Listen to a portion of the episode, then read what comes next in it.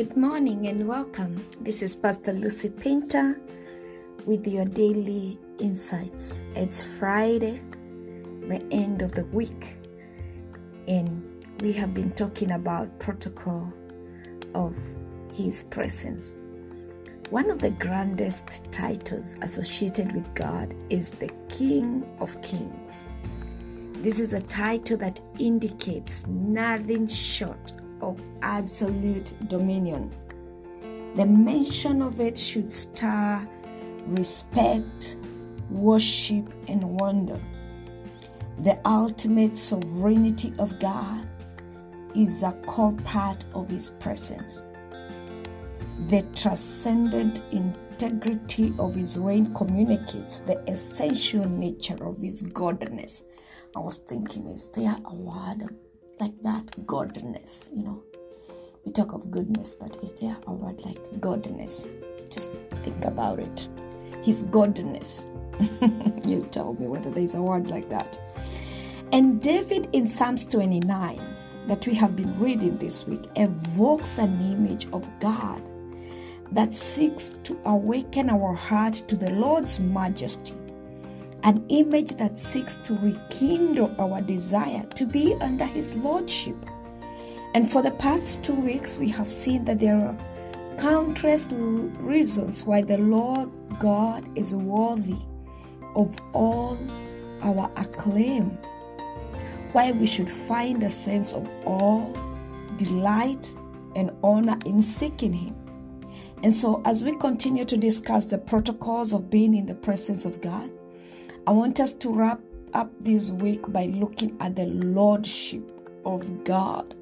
And we see in what way He rules and the way He demands for us to approach Him in a certain way.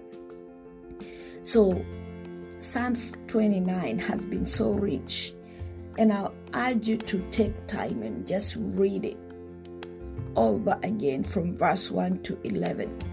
But verse 11 says, The Lord rules over the flood waters. The Lord reigns as king forever. The Lord gives his people strength. The Lord blesses them with peace. I'm going to read that part again. The Lord rules over the flood waters. The Lord reigns as king forever. The Lord gives his people strength. The Lord blesses them with peace. David paints an interesting image of Jehovah sitting upon waters as king enthroned high above the storm. You know, when we talk about floods, some of history's most destructive natural disasters, whether it's from heavy rains, busted dams, or storm surges. We know floods have been known to claim thousands of lives and even leave entire cities in ruins. And yet, David brings forth an image of God moderating, ruling over the most abundant and violent outrushes of waters. I want you to just visualize that. If you remember what we covered yesterday, after the tempest, the thunder, and the lightning, those who were in the Lord's temple praised and worshipped him.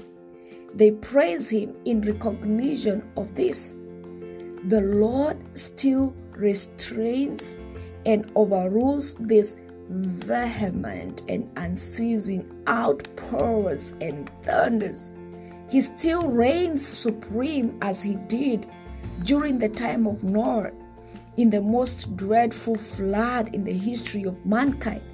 He still sits at the helm of judicial sovereignty, executing judgment and mercy. The Lord still sits as the eternal King, as judge and guardian of his people, even after the storm has passed. He rules judging in wrath and in mercy. And what David is telling us here is that the Lord presides over the power that produces such awe. That it is not a matter of chance or fate, it doesn't happen by accident. That this is beyond any physical laws. You know, those laws of gravity, Isaac Newton, and all the other people who discovered those laws. No, it is beyond those physical laws. That even such power is not without restraint. That this is not without a ruler. That amidst the fury of the tempest and the floods, the Lord sits enthroned upon it. That the Lord presides over it all. I'm just gonna pause there, let that sink in. Yeah. And then after describing the tempest with the Lord enthroned upon it, David introduces a thought that brings the mind of the reader to a calm and confiding place. He says, The Lord reigns as king forever. That even as the winds howl, as the thunder rolls, and the floods sweep through the land, in the midst of all that distress and commotion, when it seems that the terrors of the storm would sweep everything away, there is a calm that can only be found by turning our focus to the one enthroned upon the clouds, he that reigns forever and ever, who though he may permit afflictions, only allows them to go so far and not an inch farther. And in the next verse, David says, The Lord gives his people strength. After the kind of commotion described in the previous verses, David assures that the Lord will support his people, that he will pressure them in times of alarm and storms, that he will strengthen and fortify them. He is the everlasting King the Almighty King enthroned upon the storm, and he will furnish them. He will perfect a strength in their moments of weakness. This is how our God rules. This is the nature of his lordship. He is not a God of terror. His reign is for his people. His reign is a reign of peace and he whose strength was expressed in the storm offers to impart his strength to his people. He invites his people to partake in it. He is willing to endow them with a share of his might. What a wonderful conclusion David gives us here that the Lord in his reign is abundantly able to uphold his people that He can defend them, that He can protect them from all dangers.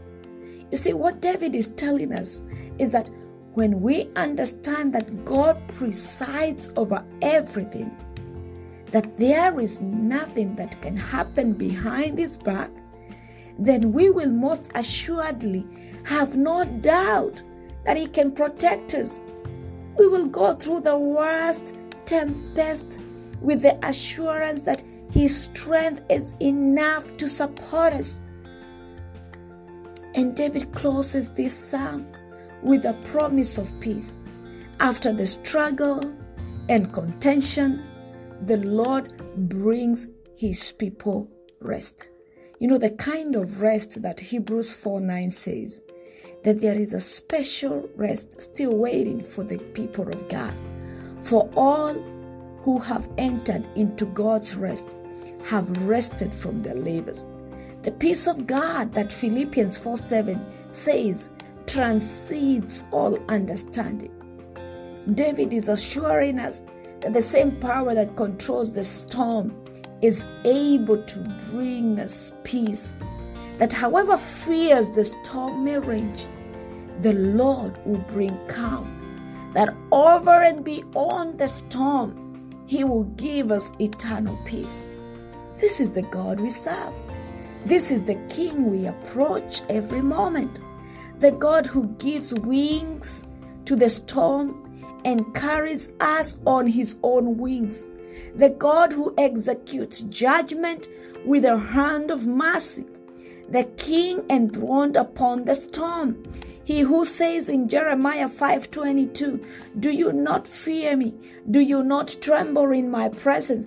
For I have placed the sand as a boundary for the sea, an eternal decree, so it cannot cross over it." Though the waves toss, yet they cannot prevail. Though they roll, yet they cannot cross over it. He presides over the storm. He sets boundaries for it. He is the God who strengthens and supports us. He fortifies and furnishes us. He is the everlasting King, the only King who invites his people to partake in his power. He rules with peace. He reigns with compassion. He is the Lord our strength and our peace. Psalms 28, verse 7 to 8 says, The Lord is my strength and my shield. My heart trusts in him and he helps me. My heart leaps for joy, and with my song I will praise him. The Lord is my strength, is the strength of his people a fortress of salvation for his anointed one. Let us approach his throne with thanksgiving for his eternal mercies, for his assurance when it seems like there is no hope for us. Let us run to him when we are weak. Let us look to him when we are troubled, for he is our fortress. He is our strength and peace. May these truths never be lost to us when we call out His name. May these truths never be lost to us when we approach His throne. He is our strength, He is our peace. This is our heritage in Jesus' mighty name. Shalom. This is Pastor Lucy Painter with your daily insight, and this is Protocol of His Presence, Day 10.